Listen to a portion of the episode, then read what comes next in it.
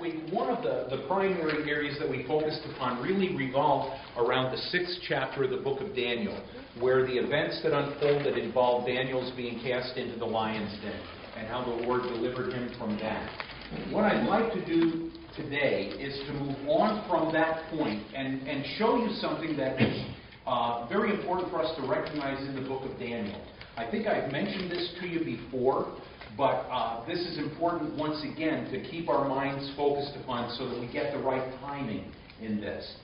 Between the two chapters of chapter 6 of Daniel and chapter 7, there is a return chronologically to a time previous to what is recorded in chapter 6. During which kingdom was Daniel cast into the lion's den? Under, under which uh, rule? Under the Medes and the Persians. Now, when we come to chapter 6, we read about uh, Belshazzar being the king of Babylon. He was Babylonian, which was the kingdom that preceded the, the uh, kingdom of the Medes and the Persians. So when you're reading through the book of Daniel, you definitely have to be careful and you have to read with, with awareness of the kings that were involved because it gives us uh, the ability to put into appropriate chronology the events that are unfolding. So now that we go back to chapter 7, we are literally taking steps backward from the chronology of what happened with Daniel and the events that occurred under the Medes and the Persians. Taking that step backward brings us to a place where there is essentially a reiteration of something that has already occurred. And that is a prophetic announcement by the Lord concerning events that were going to unfold during Daniel's lifetime for the most part. But then, as time goes on, the prophecies are going to transcend the time of Daniel to even that which lies before us yet, chronologically. I'm saying that in kind of a, an expanded way. What, basically, what I'm saying is this we are back in time in Daniel's experience to reiterate what had already been told to Nebuchadnezzar in his dream in the second chapter. Chapter 7 does not go back to Nebuchadnezzar, it goes now to the time of Belshazzar, but it is a reiteration of the events that are going to unfold that to Daniel were prophetic. What was the vision? What was the dream in chapter 2? The, the, statue. The statue? Okay, you had the head of gold, which represented whom? And Babylon, the, the kingdom of Babylon. Nebuchadnezzar would certainly be involved in that. And then you had the chest and the arms that were made of silver. Medes and Persians. And very specifically, you, you have the two arms, which, which shows us that there is a divided, or I should say, a, a uh, political division within the kingdom. Um, then the, the waist and the, the thighs of bronze. Greece. The, Greece, the Grecian Empire, and then the legs and the feet of iron and clay. Rome. Rome. Hmm. So And a future. and a future event because the ten toes actually give us a little bit of a glimpse. There's a little bit of light that shines through on events that are going to happen, and those are going to become more clear as we go through chapters 7, 8, 9, 10, and 11. So let's take a look at those, and uh, you'll notice that in your notes, there really aren't a lot of blanks that you have to fill in. Hopefully, this will be more of a benefit as far as being able to follow uh, what's going on. If you look in the different uh, sections under prophetic section, chapters 7 through 12, we have the chapter 2, which we have just talked about. But now in chapter 7, take your Bibles and open them, if you will, please, to chapter 7. And here's where we're going to do something that I mentioned last week we would be doing. We're going to read some of this book of Daniel because it becomes very pointed as you go through and you see the prophecy that's unfolding. Notice in the first verse In the first year of Belshazzar, king of Babylon, Daniel had a dream and visions of his head while on his bed. Then he wrote down the dream, telling the main facts. Daniel spoke, saying, I saw in my vision by night, and behold, the four winds of heaven were stirring up the great sea. Now, what would be the great sea? The Mediterranean Sea. So these kingdoms are going to come from the realm right around the Mediterranean. And uh, they're, they're actually going to pretty much circle the Mediterranean. Even the northern uh, African coast is going to fall under the authority of the uh, iron and clay. Okay. Uh, the four and, and four great beasts came up from the sea, each different from the other. The first was like a lion and had eagle's wings. I watched till its wings were plucked off, and it was lifted up from the earth and made to stand on two feet like a man, and a man's heart was given to it. All right? In the prophetic unfolding, and by the way, we're not really left to wonder about this because the interpretation of these uh, visions and dreams is given to us. If you look later down at verse 15, uh, you, you begin to see where the, the visions are interpreted for us. So we're really not left with a lot of doubt about what's going on. There in the seventh chapter, beginning at verse 15, um, you'll, you'll see the, the explanation of that. I'm not going to read all of those verses. But this, this first um, vision that Daniel has, like the lion, once again represents the kingdom of Babylon. So now you have a parallel between chapters 2 and 7. The head of gold, the lion, Babylon being represented there. Moving on from there, it says, And suddenly, verse 5, another beast, a second like a bear, that was raised up on one side, and had three ribs in its mouth between its teeth, and they said thus to it, Arise, devour much flesh. After this I looked, well, I'm going to stop right there. Now, why was the bear raised up on one side? Isn't it, weren't the Medes and Persians, wasn't one a little bit more powerful than the other? That's exactly what it was. The Persians were more powerful than the Medes. And though they reigned as a, a, uh, a, a dynasty, an empire together, there was essentially a recognition of the division, and the Persians were stronger than the Medes. You had uh, Cyrus, the Persian, you had Darius, the Mede, and Artaxerxes, and, and there are a variety of different kings that are, that are named for us within that kingdom. But there is now a recognition that within that kingdom there are two parts, and one is more powerful than the other. When you originally read about that kingdom, you're reading about the Medes and the Persians, but as you go further into the kingdom, it basically becomes the Persians. Okay? Now, the parallel there from chapter 2 deals with the chest of silver and the arms of silver, again representing the Medo Persian Empire. You move down into verse 6, it says, After this I looked, and there was another, like a leopard, which had on its back four wings of a bird. Why do you think it's, this is represented in these terms? A leopard with four wings.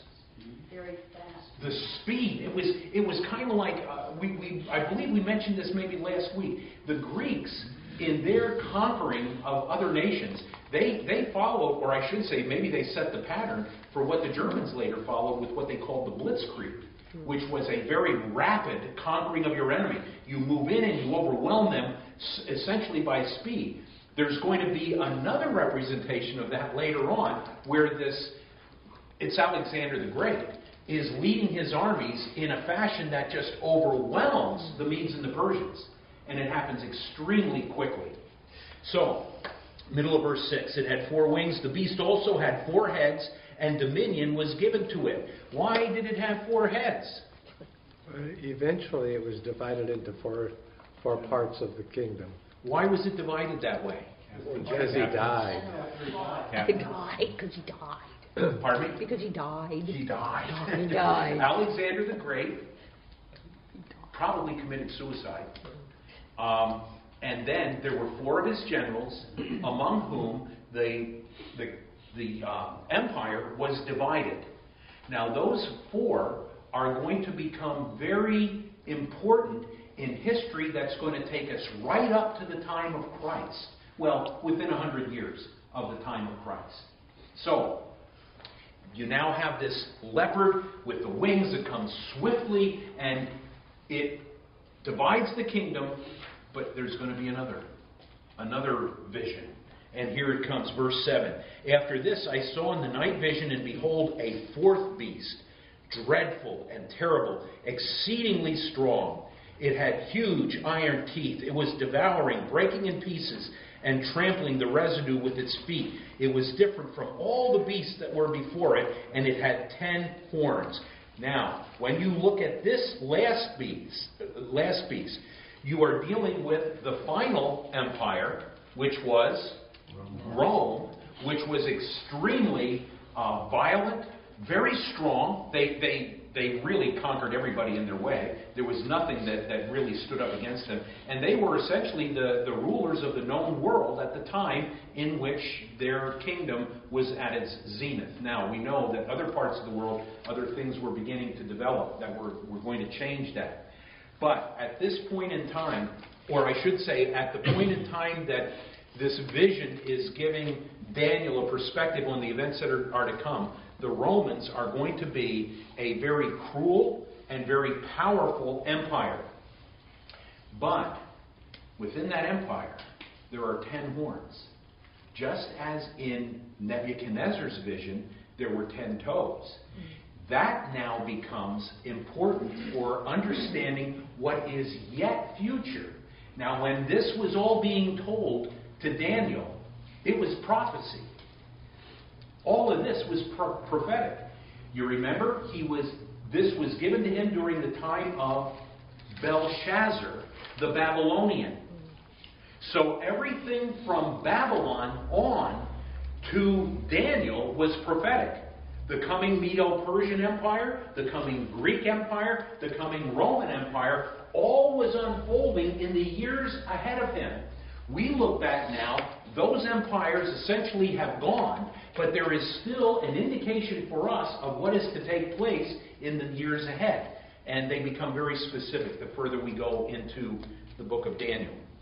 And so we go on and read this. I was considering the horns, and there was another horn, a little one, coming up among them, before whom three of the first horns were plucked out by the roots. And three in this horn were eyes like, and there were, pardon me, and there were in this horn uh, were, were eyes like the eyes of a man, and a mouth speaking pompous words. There is a shift. And the shift is now taking us to those future events.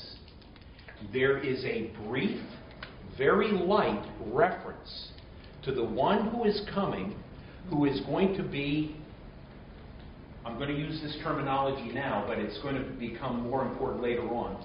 The abomination of desolation, who is going to challenge the rule of God on the earth until the Ancient of Days comes. And when we get down to verse 9, we are catapulted into the, the division of, of this vision that Daniel's having, where the Lord sets up his kingdom and he rules. I watched till thrones were put in place, mm. and the Ancient of Days was seated. His garment was white as snow, and the hair of his head was like pure wool. His throne was a fiery flame, its wheels a burning fire. A fiery stream issued and came forth from before him. A, a thousand thousands ministered to him. Ten thousand times ten thousand stood before him. The court was seated and the books were opened. And then it says in verse 11, I watched then because of the sound of the pompous words which the horn was speaking. I watched till the beast was slain, and its body destroyed, and given to the burning flame. As for the rest of the beasts, they had their dominion taken away, yet their lives were prolonged for a season and a time. I was watching in the night visions, and behold, one like the Son of Man coming with the clouds of heaven, he came to the Ancient of Days, and they brought him near before him. Then to him was given dominion and glory and a kingdom, that all peoples, nations, and languages should serve him. His dominion is an everlasting dominion which shall not pass away, and his kingdom the one which shall not be destroyed. You recall that there was a vision before that pictured a rock that was cut out without hands that smashed the other kingdoms. It was a reference to the coming of Christ and the setting up and the establishment of his kingdom. Now, if Babylon, Medo Persia, Greece, and Rome were literal, what does that imply for the rest? Literal. It's going to be literal. Right. All of a sudden, it doesn't become uh, just a, a symbolism. It is a literal kingdom that the Lord is going to establish on earth when he comes back at the end of the tribulation period and he destroys this one horn and the rest of the kingdoms that were with it as the, the final destruction of the earthly powers and kingdoms, and Christ sets up and begins what is known as the millennial reign. Now, in these visions, I want you to take your notes and take a look at this. Because on the first side of th- this uh, first page, you, we're pretty well settled on the, uh, the identification of who's what. The head of gold, the breast and arms of silver, belly and thighs of brass, legs of iron. And then in chapter 7, we see the parallels. But go on to the rest. In chapter 2, on the next page, the feet and ten toes of iron and clay are represented by the ten horns of the fourth beast. And this is, an interpret, uh, is interpreted as the final stage of the fourth kingdom in the latter days. There are those who would put it in this terminology. It is a, an extension of the Roman Empire in the way it is developed, in the way it is run. Um, what, what type of government did Rome have? Uh, a democracy, a republic. It was a democratic republic uh, that gradually moved into more of a dictatorship, especially when the Roman empires wanted to be worshipped as God. That Ju- is what Julius, is. Julius Caesar was the first emperor, and that's when it became an, an, a single Right. ruler. And that's when um, uh, the, the Christians were put under pressure to identify the Caesars. Um, we, we think Caesar is a name, but no, that's more of a title. The, the Caesar is to be worshipped, and if you do not worship him, you die. And that's why the believers had to hide in the catacombs, and they were basically running for their lives because they would not bow the knee to, uh, knee to Caesar. So what you have is this manifestation in Rome in a, a smaller sense, as, as large as the empire was, it is still a smaller representation of what is going to happen in the final week of God's working with Israel as a people. There is going to be the rise of power that is going to be focused in Europe, that is going to be a reflection of a revived Roman Empire. And halfway through, the same thing is going to happen that happened in Rome. The leader is going to demand to be worshipped. And he is going to put away the worship in the temple in Jerusalem, and he's going to require the people to worship him, and consequently usher in what is called the Great Tribulation, which is the last three and a half years of that final seven year period. And we have some more information about that seven year period here. I know we touched on it last week, but we'll, we'll look at it again.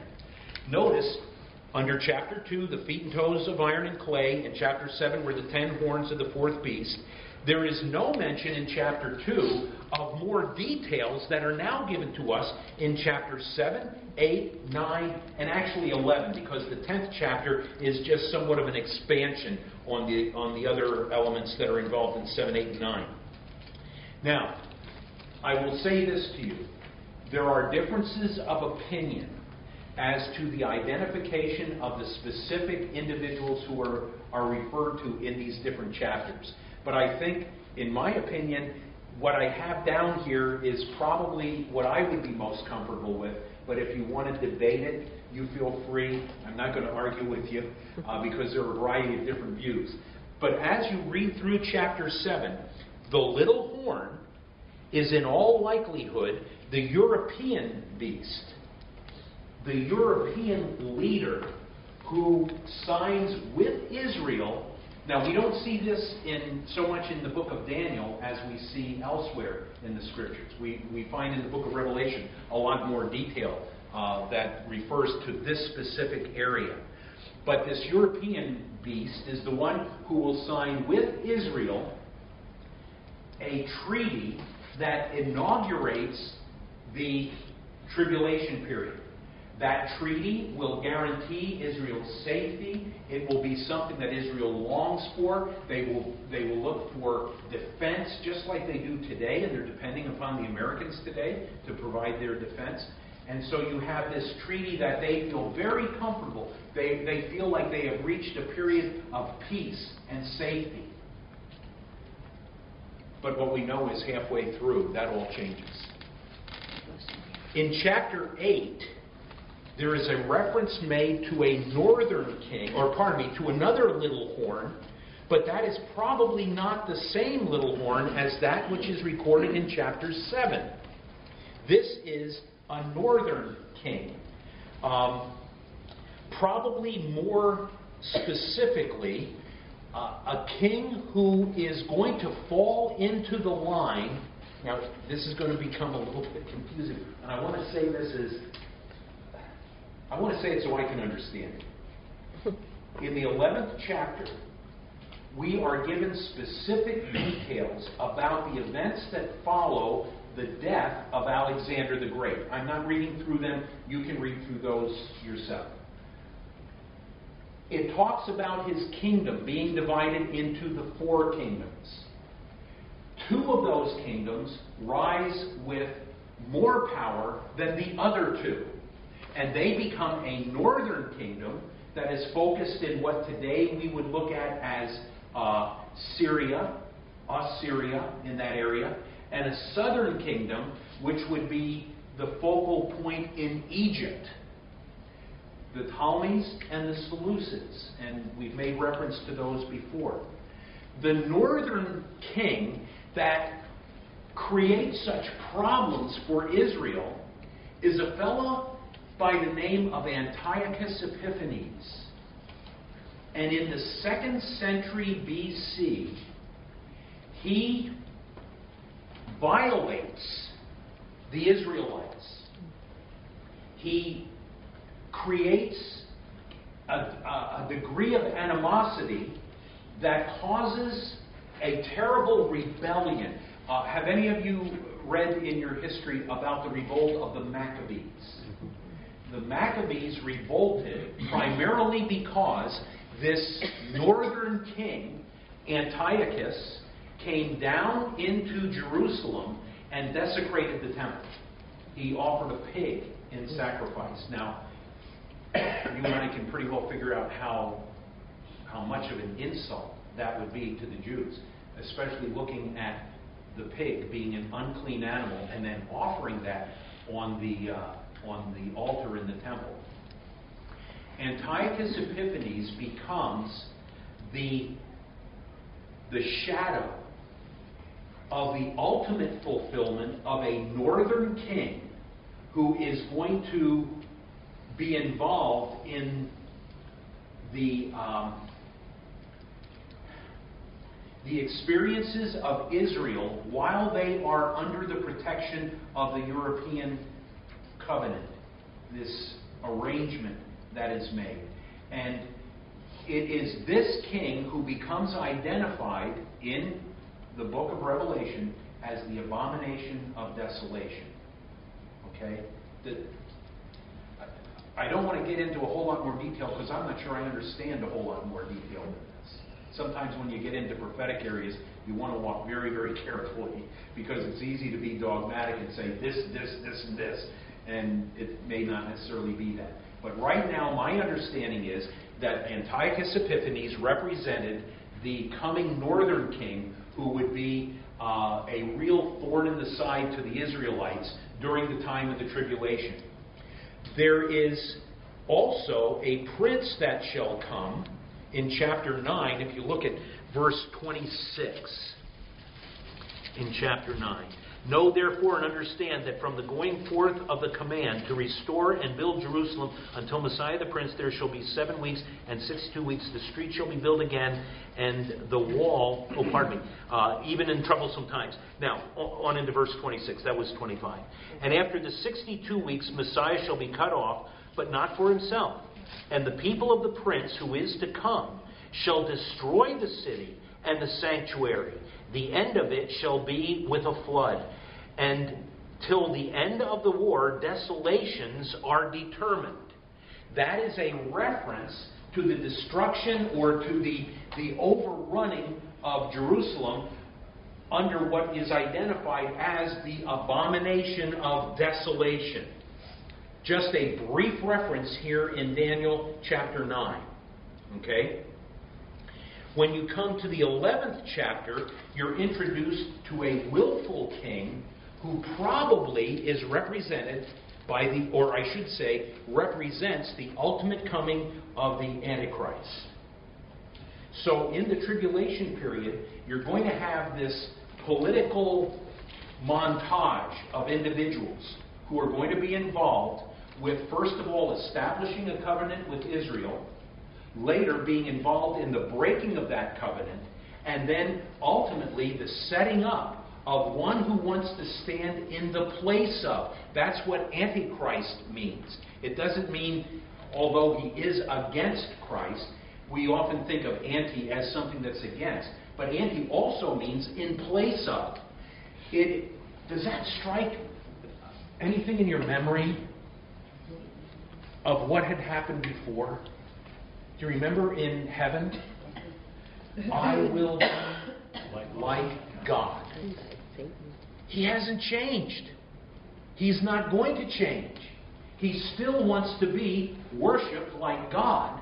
And the one standing in the place of Christ who will be energized and motivated by Satan is going to call for worship to be given to him until the rock that is cut out without hands comes and crushes it. And that's what happens in that final battle uh, that we know as the Battle of Armageddon. Okay? I That- very strange thought. Um,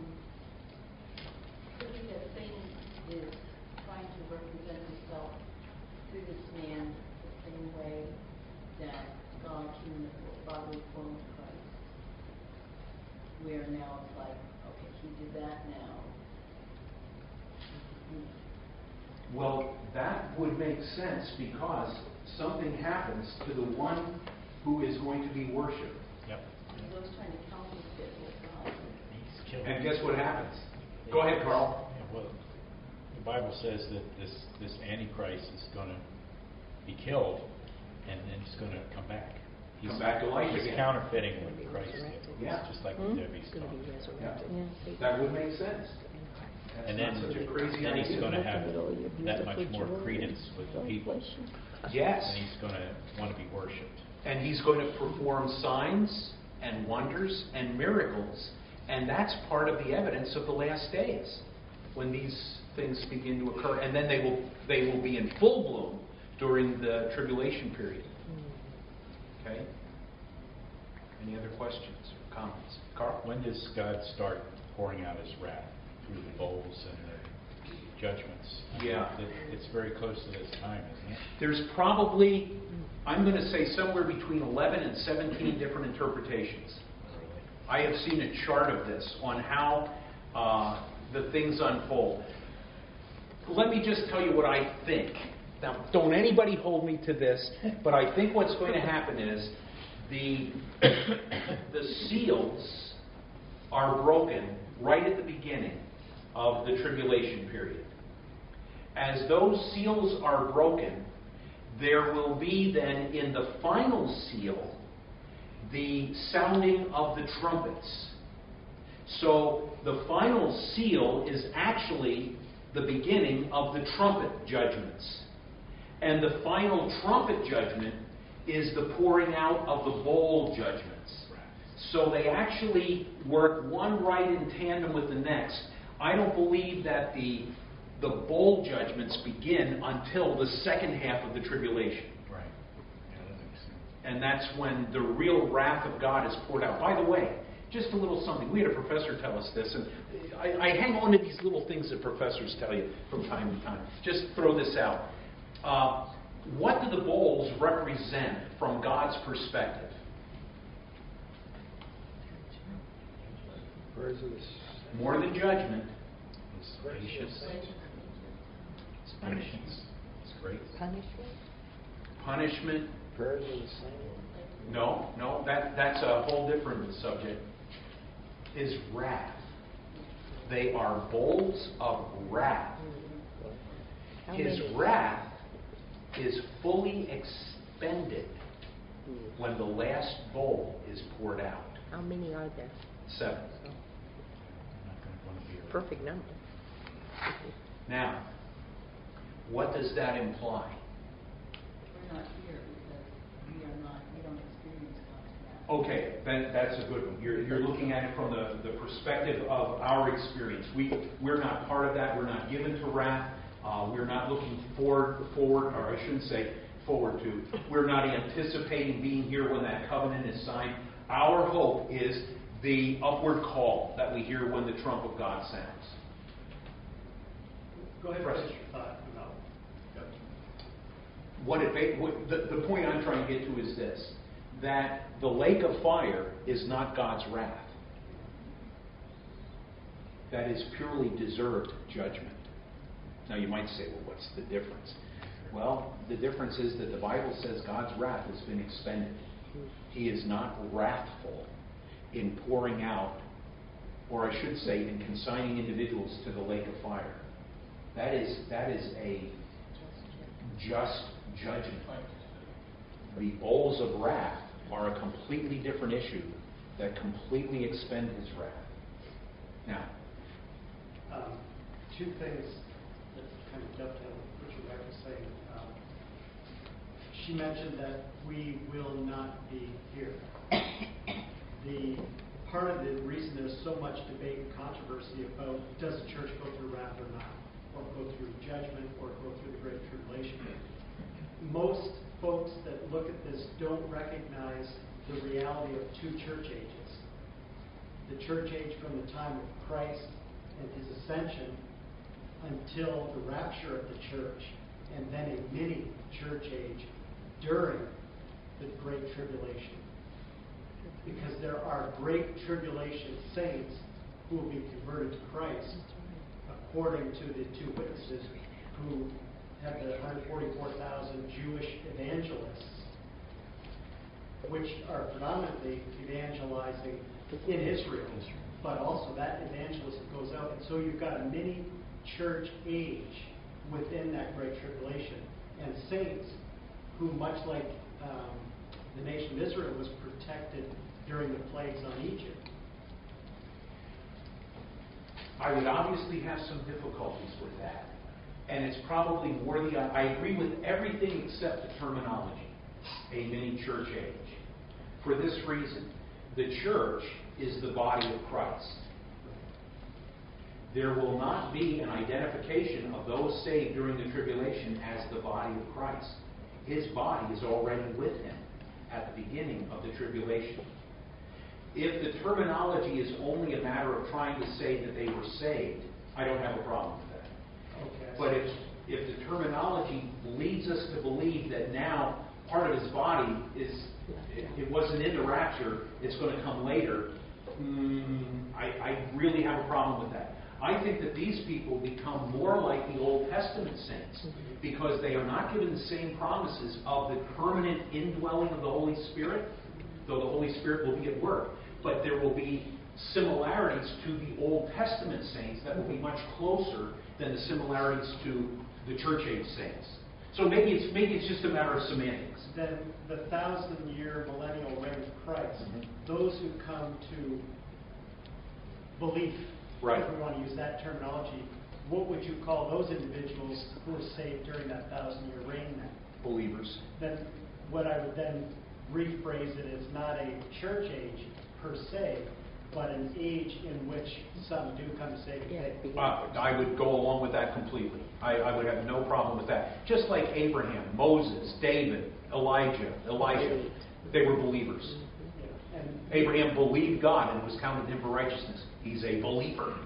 you brought. Amen. You got to the verse 26 of chapter 9 and then stopped before verse 27, which is the specific of this European uh, character. Yes. The one that says, Then he shall confirm a covenant with the many for one week. Israel has had numerous peace treaties Right. with her enemy, with her, you know, illegitimate brother. And for someone to actually pull off and confirm what, uh, this is not saying that he'll establish a new covenant, but confirm a covenant. And whoever comes on the scene and explains what happened to all these Christians, okay, we're going to let the Jews rebuild their temple, we're going to let them start the sacrificial system, and we're going to let that go for three and a half years. Thank you. I'm done. Carl, you had a question. you- When you were talking with him about these coming believers wouldn't be given the same promises as the church, was the question that came to me is, aren't these witnesses going to be sharing the gospel? They're, they're, they're, they'll be talking about Christ Oh, absolutely. salvation.